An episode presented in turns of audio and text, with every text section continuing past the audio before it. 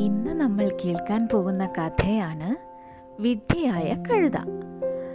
പലതരത്തിലുള്ള സാധനങ്ങൾ വാങ്ങി വിൽപ്പന നടത്തുന്ന ഒരു കച്ചവടക്കാരനായിരുന്നു വിക്രം. സാധനങ്ങൾ വഹിച്ചുകൊണ്ട് പോകുവാൻ അയാൾക്ക് ഒരു കഴുതയുണ്ടായിരുന്നു. ഒരു നദി കുറുകെ കടന്നാണ് അവർ പട്ടണത്തിലേക്ക് പോയിരുന്നത്. ചന്തയിൽ പോകുമ്പോൾ എല്ലാ ദിവസവും വിക്രം തന്റെ കഴുതയെ നദിയിൽ കുളിപ്പിക്കുമായിരുന്നു. അത് ധാരാളം ഉപ്പ് ലഭിക്കുന്ന ഒരു വേനൽക്കാലമായിരുന്നു. ഒരു ചാക്കുപ്പ് ചന്തയിൽ നിന്നും വാങ്ങി കഴുതപ്പുറത്ത് വെച്ചിട്ട് വിക്രം പറഞ്ഞു നമുക്ക് പോകാം വേഗം നടക്ക്. നേരത്തെ വീട്ടിലെത്തേണ്ടതുണ്ട്. നദി കുറുകെ കടക്കുമ്പോൾ കാൽ തെന്നിയ കഴുത താഴെ വീണു.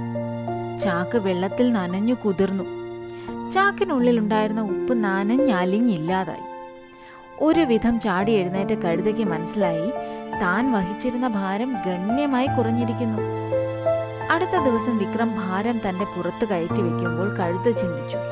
ഞാൻ വെള്ളത്തിൽ ഒന്ന് വീണാൽ മതി ഭാരം കുറഞ്ഞു കിട്ടും അവൻ ആ നാടകം തന്നെ കളിച്ചു. കുറേ ദിവസങ്ങൾ കൊണ്ടാണ് വിക്രമിന് യാഥാർത്ഥ്യം മനസ്സിലായത്. കഴുതയെ ഒരു പാഠം പഠിപ്പിക്കാൻ തന്നെ വിക്രം തീരുമാനിച്ചു. കാലാവസ്ഥ മാറി വിളവെടുപ്പ് കാലമെത്തി. പഞ്ഞി ധാരാളം ലഭ്യമായി തുടങ്ങി. വിക്രം ചിന്തിച്ചു. ഇവനെ ഒരു പാഠം പഠിപ്പിക്കാൻ പറ്റിയ സമയം. ഒരു ചാക്ക് നിറയെ പഞ്ഞി വിക്രം കഴുതയുടെ മേൽ കയറ്റി വെച്ച് തന്റെ ഗ്രാമത്തിലേക്ക് മടങ്ങി. നദിക്കരയിലെത്തിയപ്പോൾ കഴുതയുടെ ചിന്ത ഇങ്ങനെ പോയി. എന്താ കഥ? യജമാനൻ തീരെ ചെറിയ ഭാരമാണ് ഇന്ന് എന്റെ മേൽ കയറ്റി വെച്ചിരിക്കുന്നത്. എന്റെ പതിവ് മുങ്ങു കഴിയുമ്പോൾ ഇത് തീർത്തും ഇല്ലാതാകുമല്ലോ? വളരെ സന്തോഷത്തോടെ കഴുത തന്റെ പതിവ് പരിപാടി നടത്തി.